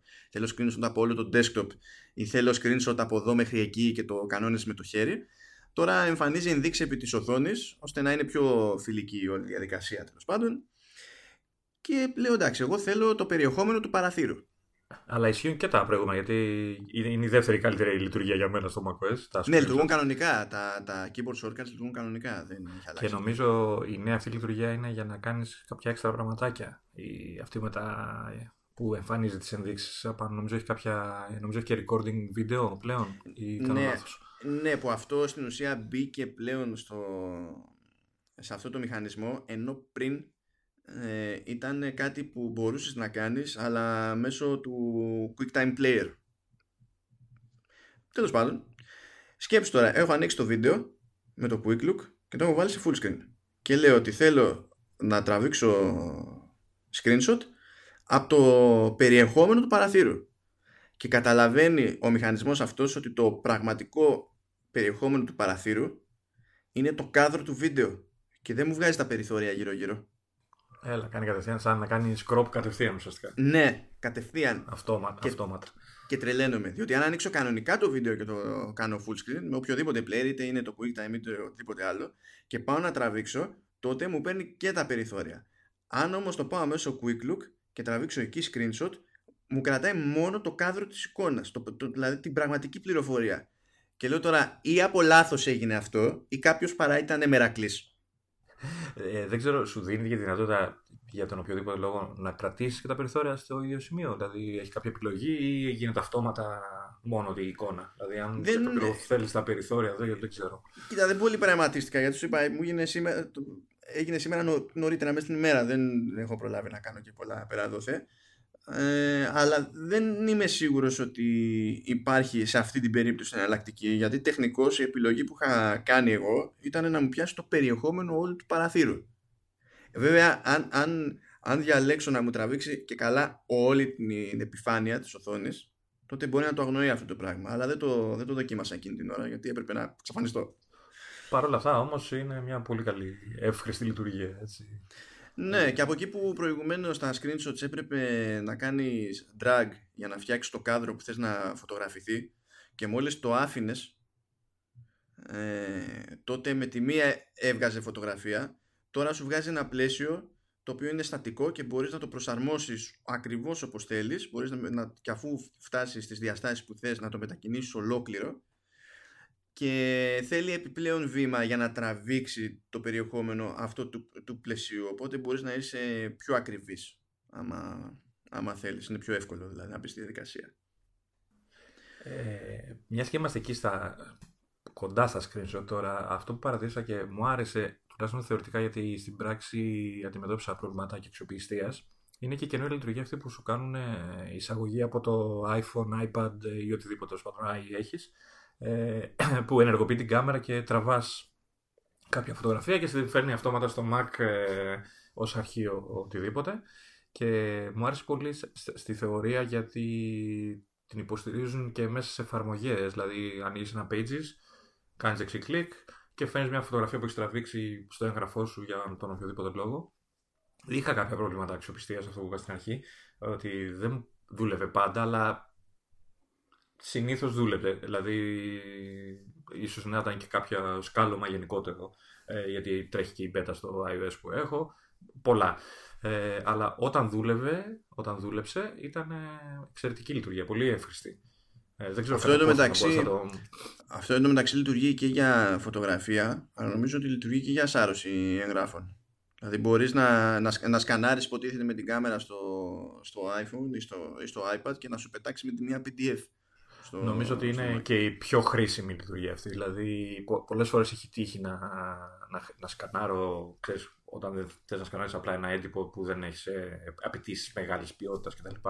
Ε, είναι όντως πολύ χρήσιμο να σκανάρεις από το κινητό το, αυτό και να, το έγγραφο για να το δεις αυτόματα στο desktop του Mac για να μπορείς να το κάνεις ό,τι θες μετά, να το συμπληρώσεις, να κάνεις ό,τι θες. Ναι, και, και το προτιμώ και από την εναλλακτική που υπήρχε πριν, που έπρεπε να κάνεις υποτίθεται φωτογράφηση, παύλα, σκανάρισμα ε, μέσα στο Notes, μέσα στην εφαρμογή σημειώσεις τέλος πάντων, όπου έπρεπε να διευκρινίσεις ότι θα κάνεις σάρωση εγγράφου, εντάξει.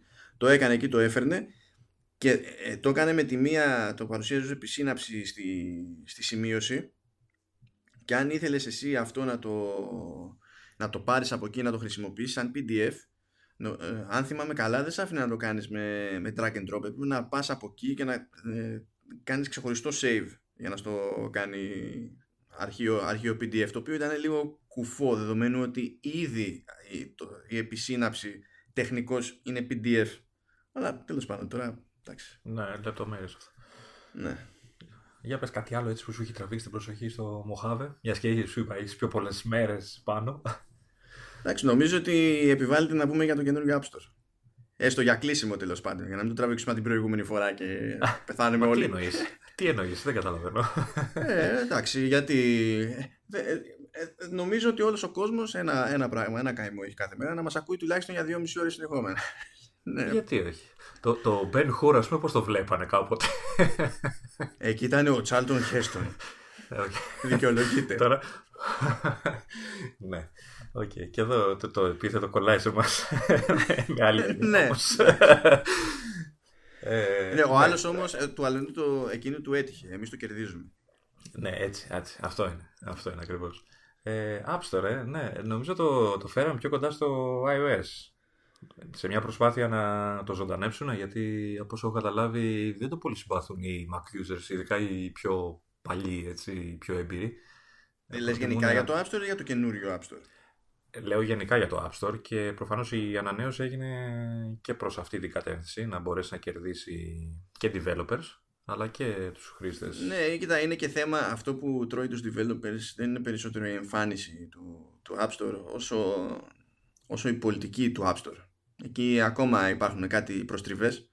Με τις χρεώσεις και αυτά που ε, επιβάλλει η Apple, αυτό εννοείς; Όχι, καλά, αυτές τις χρεώσεις δεν τις γλιτώνουν ε, είτε από εδώ είτε, είτε από εκεί. Απλά, πώς να σου πω, ρε παιδί μου, ήταν, ε, ε, είναι γελίο στο, εδώ και χρόνια, ας πούμε, στο App Store του iOS να ε, μπορείς να, κάνει, να προσθέσεις μια εφαρμογή ή οτιδήποτε σε, σε wishlist και να μην μπορείς να το κάνεις αυτό στο, στο Mac App Store, ξέρω εγώ. Δηλαδή, κάποια πράγματα γίνανε πολύ, πολύ κατόπιν εορτής. Ήταν ε, παλιό το user interface, ξεκάθαρα, έκανε μπαμ. Ήταν πολύ πιο αργό στη συμπεριφορά του. Έπρεπε να του αλλάξουν τα φώτα, δηλαδή. Το γράψανε τέρμα αλλιώς. Αν και έτσι όπως τη βλέπω την εφαρμογή αυτή, ενώ δεν πλασαρίστηκε έτσι στην παρουσίαση του, του Mojave. Ε, αν δεν κάνω, αν δεν με πατάει η μνήμη μου τουλάχιστον, ε, πρέπει και αυτή να πατάει πάνω στο θυμολογούμενο Project Marzipan όπως είναι και η εφαρμογή για το, για το HomeKit για τις μετοχές η Μάρτον Μμ. ε, και, για το, και για τη μαγνητοφώνηση όπου στην ουσία βασίζονται στο υπόβαθρο των αντίστοιχων εφαρμογών στο iOS και είναι τα πρώτα πειράματα της Apple τέλος πάντων στο να κάνει εύκολη τη μεταφορά κάποιων στοιχείων από iOS σε macOS Είχα την εντύπωση ότι σε αυτό το κομμάτι, ε, δηλαδή ο- όπως έβλεπα τη μαγνητοφώνηση που είπες και όλα αυτά τα τις μετοχές και δεν ξέρω τι, ε, ότι ήταν οι ίδιες οι εφαρμογές iOS. Είναι άλλη έκδοση ουσιαστικά, γιατί μου φάνηκε ότι λειτουργούν ε, πώς κάποτε λέ- έτρεχες σε iPhone εφαρμογής στο iPad που ε, ξέρεις, έβγαινε σε μικρότερο παράθυρο. Μια τέτοια αίσθηση μου έδωσε. Δεν είναι όμως ακριβώς οι ίδιες, αλλά κατά βάση ο κώδικας είναι ο κώδικας του, του iOS. Απλά φτιάχνει υποτίθεται ένα σύστημα η Apple που να διευκολύνει κάποιον που έχει εφαρμογή σε iOS και θεωρούσε ότι δεν άξιζε τον κόπο ε, σε, για εμπορικούς λόγους. Να φτιάξει μια εφαρμογή αντίστοιχη κομμένη και ραμμένη για macOS ε, ετοιμάζει ένα σύστημα που θα είναι η ενδιάμεση λύση. Θα σου πει ότι πάρε το code base που έχεις από, που έχεις από το iOS θα σου φτιάξω εγώ ένα σύστημα που να σε διευκολύνει να μεταφράζεις κάποια πράγματα σε επίπεδο χειρισμού user interface και ξέρεις, για τη διαχείριση των παραθύρων και κάποια τέτοια πράγματα και να τέλος πάντων να κάνουμε ότι είναι περίπου εφαρμογή για Mac. Και έχει δηλώσει ρε παιδί μου ότι αυτές οι εφαρμογές, τουλάχιστον οι συγκεκριμένες τρεις μετοχές, ε, μαγνητόφωνο και, και, το, και το Home, το HomeKit, είναι ε, τα δικά της πειράματα που πατάνε πάνω σε αυτό το σύστημα, το οποίο υποτίθεται ότι αν δεν στραβώσει κάτι θα αρχίσει να διατίθεται σε developers από του χρόνου. Ναι. Οπότε ουσιαστικά τους δίνει ένα, ένα βήμα ακόμα για να προωθήσουν την εφαρμογή τους, έτσι, εύκολα κιόλας. Δεν, είναι, προσ... δεν είναι ζήτημα προώθησης, είναι ότι τους γαργαλάει να κάνουν τον κόπο έστω και έτσι, να φέρουν τις εφαρμογές τους σε Mac ε, με, με λιγότερο κόπο και μικρότερη επένδυση. Γιατί πρέπει να τους ενοχλεί όπως ενοχλεί και εμένα σαν χρήστη η επιλογή που κάνουν διάφορες εταιρείες και φτιάχνουν εφαρμογές στο, βασιζόμενοι στο σύστημα Electron που στην ουσία είναι ένα wrapper για web views δηλαδή ναι μεν μοιάζει να είναι εφαρμογή του συστήματος αλλά όλο αυτό που τρέχει είναι ακριβώς αυτό που θα έτρεχε και μπαίνοντας στην ίδια εφαρμογή από Safari και παίζουν διάφορα κουφά δηλαδή και η καινούργια έκδοση του Skype είναι έτσι και τέλος πάντων δεν είναι το μόνο πράγμα που μπορεί να ενοχλήσει έναν άνθρωπο στο Skype. Έχουμε ολόκληρη λίστα, αλλά άλλη, άλλη κουβέντα αυτή. Έτσι είναι και το, και το Slack, έτσι είναι διάφορες εφαρμογές. Και γενικά δεν είναι πολύ καλό το επίπεδο, τείνουν να είναι και αρκετά ζώρικες για τους λάθος λόγους και όπως αντίστοιχα καταπίνουν ράμι οι browsers, καταπίνουν και αυτά πάλι σε κουφό επίπεδο, δηλαδή που δεν υπάρχει λόγος για, για μια τέτοια εφαρμογή να τραβάει τόσο και να σε ζορίζει τόσο. Και ελπίζουν έτσι να τραβήξουν ρε παιδί μου κάποιους ώστε να σου λέει ότι εντάξει τη χοντρή δουλειά την έχεις κάνει δεν θα χρειάζεται να φτύσεις αίμα ε, κάνε μια τσαχμινιά παραπάνω. Αυτό βέβαια δεν ακυρώνει την ανάγκη ξέρεις για, ώστε κάποιες εφαρμογές να είναι πραγματικά κομμένες και ραμμένες για macOS ούτε σημαίνει ότι πιο πολύπλοκες εφαρμογές μπορούν να σταθούν έτσι σε Mac έτσι απλά Εντάξει, αυτό που ουσιαστικά μπορεί να κάνει είναι να αποτελέσει το ρόλο. Αυτό που λέμε το τυράκι, ρε παιδί, να τους τραβήξει το ενδιαφέρον. Ναι. Αν δουν ότι πάει καλά, μήπως και κάτσουν μετά και ε, βγάλουν κάποια πιο εξειδικευμένη έκδοση. Ναι, κάτι τέτοιο. Που... Αυτό. Πλάκα, πλάκα, με αυτό που με έχει βολέψει περισσότερο είναι το μαγνητόφωνο. Για, για, για πολύ συγκεκριμένο λόγο, βέβαια. Επειδή το τελευταίο εξάμεινο έχει λιώσει το κορμί μου στις συνεντεύξεις και συνηθίζω πολλές φορές να, να γράφω χρησιμοποιώντας το, το iPhone και πλέον λόγω της αλλαγής εφαρμογής στο, στο, στο macOS ε, συγχρονίζονται τα, τα, τα ηχογραφημένα αρχεία ε, μέσω iCloud στον αυτόματο. Α, οπότε με το που ανοίγεις το Mac είσαι εντάξει έτοιμα, δεν χρειάζεται να κάνεις καν το copy. Ναι, ενώ διαφορετικά πρέπει να κάνω export, να μεταφέρω το αρχείο και τέτοια πράγματα. Ναι, ναι όντως είναι βολικό. Ε, πάντως ε, στο, το App Store είδα ότι ακολουθεί λίγο το, το iOS έως και πολύ. Δηλαδή ξεκίνησαν πάλι κάναν τη στροφή στο editorial, δηλαδή κείμενα και άρθρα ε, στις πρώτες σελίδες που προσπαθούν ε, να αναδείξουν συγκεκριμένες κατηγορίες εφαρμογών ή κάποιον δημιουργό. Ε, προσπαθούν δηλαδή να κάνουν την εφαρμογή πέρα από ένα απλό κατάστημα κάτι σαν ενημερωτικό, κάτι, το, αυτό το έχω απορία και στο iOS, δηλαδή να μπαίνω μέσα να διαβάζω αυτό το κάνουν επίτηδες διότι θέλουν να δείξουν και στο developer ότι δεν είναι απλά ένα μέρος όπου εμφανίζεται η εφαρμογή του αλλά είναι και ένα μέρος στο οποίο μπορεί να αναδειχθεί και η δουλειά του γενικότερα δηλαδή εκτός από μια καταχώρηση για το εντάξει σας λέμε πέντε κουβέντες για την τάδε εφαρμογή θα δεις και πρωτότυπη αρθογραφία που μπορεί να έχουν να κάνουν με την προϊστορία ενός developer ξέρω εγώ. Ναι, ναι, ναι, τα έχω δει και νομίζω πρόσφατα είχαν και κάνα δυο έτσι ενδιαφέροντα άρθρα. Ναι, και ε... μεταφράζονται έτσι κι αλλιώς και στα ελληνικά πάντα αυτά. Ναι, και καιρό δηλαδή. Οπότε. Ξέρω, ε, ε, έχουν, περάσει, έχουν περάσει και από μένα. Άλλη από αυτά. Και ε... εντάξει, αυτά είναι λογικό, είναι, είναι λογικό. Αυτό που μοιάζει περισσότερο με την έκδοση του iOS αλλά με την κακή έννοια δηλαδή στο, στο App Store είναι ο τρόπος τον οποίο συμπεριφέρεται το, το user interface. Δηλαδή, ενώ προηγουμένως ε, πάλι φόρτωνες ένα WebView και αν ήθελες να πας στην προηγούμενη σελίδα, ε, μπορούσες με το trackpad να λειτουργήσεις όπως και στο Safari για να πας στην προηγούμενη σελίδα. Να κάνεις ένα swipe δηλαδή. Τώρα αυτό, τώρα αυτό δεν πιάνει γιατί είναι σαν να φορτώνει ολόκληρη καρτέλα, ξέρω εγώ, και πρέπει να πας πάνω δεξιά να πατήσεις το χ. Και λες, παιδιά. Εντάξει, αυτά ίσως να είναι ξέρεις, ε, και σφάλματα του πρώτου καιρού. σω τα διορθώσουν σιγά σιγά. Είναι λεπτομέρειες που μπορεί απλά να ξεφύγανε. Να, να είναι τόσα πολλά τα άλλα που έπρεπε να ασχοληθούν που τέτοιες λεπτομέρειες να τους ξεφύγανε. Βέβαια είναι αρκετά βασικό, αλλά εντάξει. Ε, τώρα ποιο ξέρει. Κοίτα, η Apple έχει το περίεργο ότι μπορεί να κάνει κάποια μεγάλη αλλαγή σε μια εφαρμογή της και μετά να την αφήσει για χρόνια έτσι και να αναρωτιέσαι τι θα γίνει μέχρι να φτάσει ο κόμπος στο χτένι, ας πούμε, και να της αλλάξει τα φώτα πάλι. Δηλαδή, σκέψου πόσα χρόνια είχαμε ένα πράγμα που λειτουργούσε μέσω IMAP και αυτό δημιουργούσε κάτι θέματα σε διάφορα επίπεδα τέλος πάντων στην εφαρμογή σημειώσεις και μπήκε στη διαδικασία και την, την έσκησε, δηλαδή την άλλαξε τελείως πριν από τρία χρόνια. Βέβαια, εντάξει, μετά συνέχισε να προσθέτει κάποιες λειτουργίες, την άφησε τελείως. Αλλά τέλος πάντων, από χρόνο με το χρόνο, άντε να πειράξεις κάτι εδώ, κάτι εκεί. Δεν της αλλάζει τα φώτα πάλι. Άρα να ελπίζουμε και σε, ένα, σε μια επίθεση προς το iTunes, ας πούμε. το πονεμένο τι, το... τι επίθεση προς το iTunes. Εκεί αν δεν σπάσει αυτό το πράγμα σε ξεχωριστές εφαρμογές θα βρούμε την, την υγειά μας. Κάποια στιγμή δεν είχαν προσπαθήσει να το κάνουν αυτό.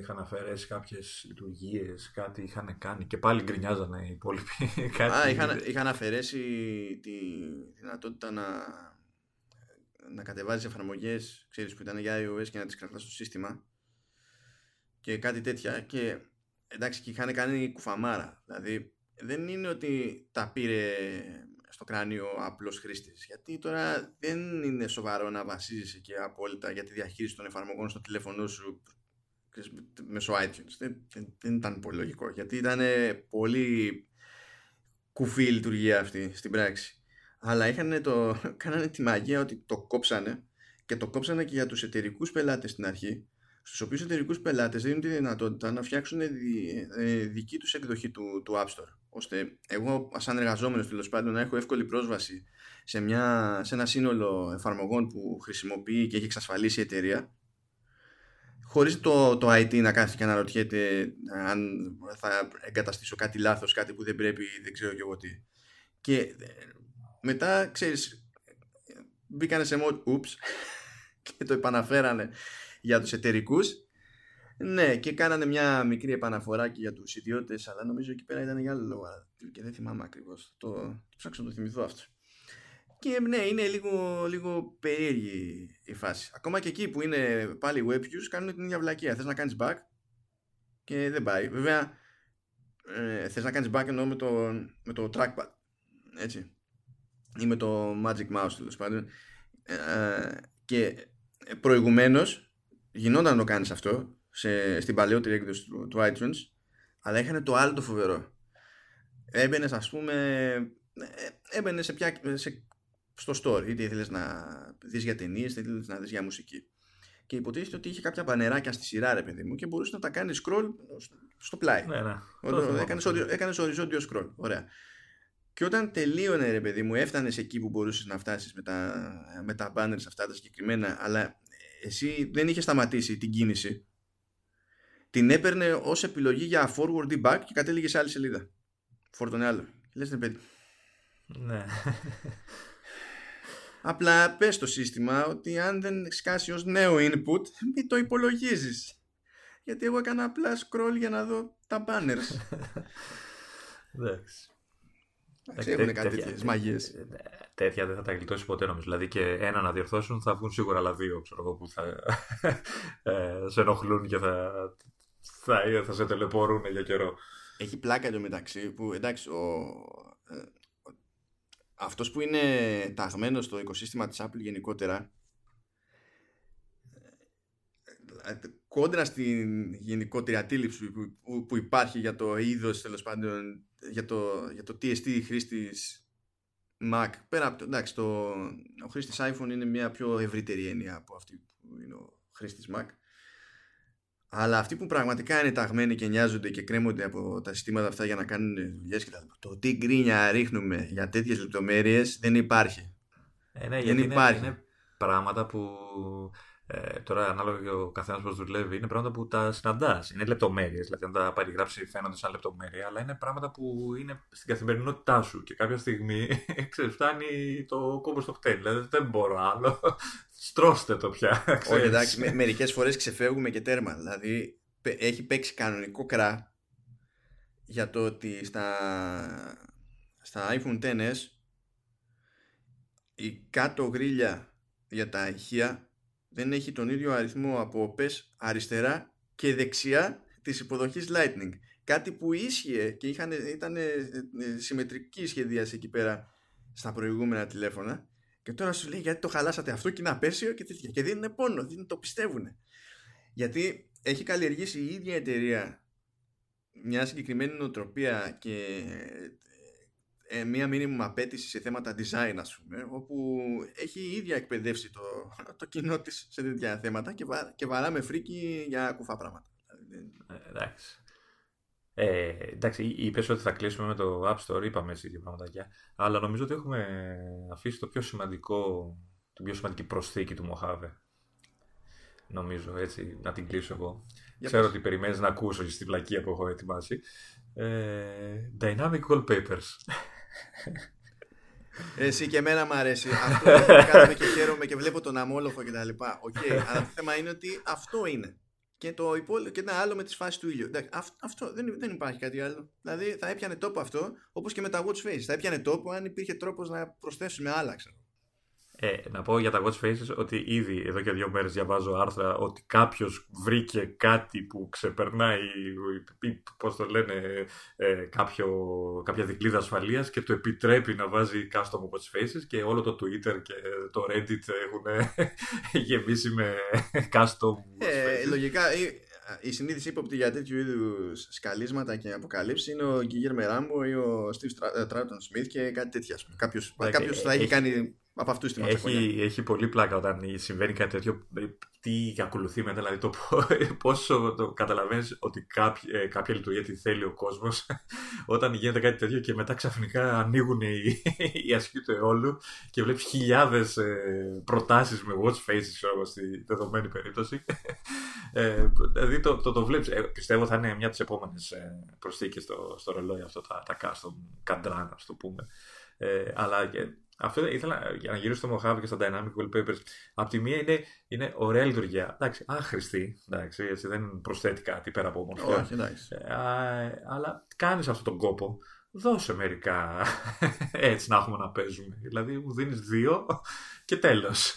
Α κάνει μια γρήγορη, μια, ένας γρήγορος ορισμός για όποιον δεν έχει κάνει τράμπα σε, σε Mojave ή όποιον ναι, ναι προτίθεται ναι, για κάποιο λόγο ή δεν έχει κάνει Mac. Έτσι, ε, στην προκειμένη μιλάμε για wallpapers όπου ε, στην ουσία είναι μια συνολικότερη φωτογράφηση μιας τοποθεσίας, τέλος πάντων μιας κατάστασης σε διάφορες φάσεις της ημέρας οπότε ανάλογα με, το, με, τη, με την ώρα της πραγματικής ημέρας και τη, και τη φάση του ήλιου αλλάζει ο τρόπος με τον οποίο προβάλλεται το τοπίο και ναι, έχει δηλαδή αρκετά το πρωί στάδια. Είναι μέρα, το πρωί είναι μέρα, το βράδυ είναι νύχτα και η Ναι, απλά, απλά έχει αρκετά ενδιάμεσα στάδια. Ναι, νο, νομίζω είχα, είχα διαβάσει κάπου για 16 διαφορετικές φωτογραφίες στο, ναι, στον, δεν στον δηλαδή, αμόλοφο τουλάχιστον. Ναι, δεν είναι ότι ξαφνικά δηλαδή γίνεται ένας διακόπτης και από εκεί που ήταν φωτεινό ξαφνικά γίνεται σκοτεινό. Έχει, έχει αρκετά, αρκετά στάδια. Όχι, είναι, είναι, είναι ωραίο. Απλά στο δίνουμε το σταγονόμετρο. Δηλαδή λες, ε, εντάξει, ωραίο ο αμόλοφος, ωραίες και οι φάσεις του ήλιου, τι είναι αυτό τα χρώματα, αλλά κάτι να παίξουμε, ρε παιδάκι μου. Θα μου πεις τώρα που, που κολλάς. αλλά εντάξει, εδώ παίζω με το walkie και όλη μέρα το χρησιμοποιώ, έτσι το, το έχω ενεργό και καταφέρνω, δηλαδή έχω καταφέρει να με οδηγεί στην κατάθλιψη. Γιατί είναι φάση, ξεκινάω να δουλεύω και βλέπω στον αμόλο φοντάλα μεσημέρι, μετά σκοτεινιάζει, μετά ανοιχτώνει τέρμα και ε, μετά αρχίζει και, ε, ε, και χαράζει και ξαναβγάζει ήλιο και εγώ είμαι ακόμα εκεί και δουλεύω σαν το, το και λέω εντάξει τα έχω δει όλα ας πούμε. Έχω, έχω καταφέρει να μην δω το, το χάραγμα. Αυτό το έχω δει το χάραγμα. Είναι ναι. εντάξει. έχω δει τα άλλα. Είναι οι μικρές επιτυχίες στη ζωής μου. μπράβο, μπράβο. Νο, νομίζω ότι είμαστε κοντά στην πιο μεγάλη επιτυχία να μην φτάσουμε τις δύο ώρες εκπομπής. ναι, ναι, νομίζω ότι τα πήγαμε καλά σε αυτό το θέμα. Το έχουμε, το έχουμε. Το έχουμε, το έχουμε. Θα, θα βελτιωθούμε ακόμα περισσότερο. Ε, εντάξει, και ανάλογα με, τη, με την επικαιρότητα. Θα έχουμε να πούμε. Αυτά τα πορτάκια αφήνεις τα παραθυράκια και δεν θα τελειώσουμε ποτέ, ποτέ όμως. δεν αφήνω κανένα, κανένα παραθυράκι. Ανάλογα με την επικαιρότητα, αλλά θα το φροντίσουμε το θέμα. Θα το, θα το φροντίσουμε. Να μην βασανίζεστε τόσο. Βασικά, εντάξει, εννοείται ότι είναι εγωιστικό το ζήτημα. Το ζήτημα είναι να μην το βασανιζόμαστε εμείς. Τώρα, εσείς τι θα κάνετε, το δικό σας πρόβλημα. Εγώ ξέρω τι θα κάνω όμως τώρα που θα κλείσουμε. Θα πάω να πειράξω να παίξω λίγο με το walkie talkie μου πάλι. Θα, θα ενοχλήσω πάλι κόσμο. Ελπίζω ας, να προσγειωθεί κάτι στο σβέρκο σου. Κοίτα, αν την επόμενη εβδομάδα δεν με βρεις, κάποιος θα με έχει βρει. Φαντάζεσαι στο, στο, στο μνήμα τέλος πάντων πήγε από walkie talkie. Ε, ναι, από κατάσχετη χρήση. έτσι, έτσι. Λοιπόν, νομίζω κάπου εδώ μπορούμε να πούμε ένα, ε, ένα γεια, ξέρω εγώ κάτι. Ναι, ναι. Ναι. Καλό κουράγιο γενικά στους γνωστούς σου που έχουν και αυτοί Apple και, και σε ξέρουν. Μα, μα γιατί το λες αυτό, είσαι υπερβολικός. Εντάξει, προσπάθω να, να ευχηθώ στους πάντες αυτό που τους πρέπει. και εμείς εδώ πέρα θα είμαστε και, τη, και την άλλη εβδομάδα να βασανιζόμαστε, να κοροϊδεύω τον Λεωνίδα, να με κοροϊδεύει και εκείνος και να βγαίνει και, κανένα, και λίγο ζουμάκι εδώ και εκεί. Νομίζω εντάξει, θα το καταφέρουμε. Οπότε... Γεια σας λοιπόν και από μένα. Τα λέμε την άλλη εβδομάδα. Γεια και χαρά. Και είπαμε έτσι, αν, αν σκάσει κανένα μήνυμα walkie talkie από άγνωστο. Θα μου θυμίσει τη διαφήμιση αυτή με τα λουλούδια. Θυμάσαι αν κάποιος σας χαρίσει λουλούδια. Άστο, άστο, άστο. Μετά αφήνω εγώ παραθυράκια. Άστο, άστο. Γεια, γεια. Γεια, γεια και χαρά. Τσαου.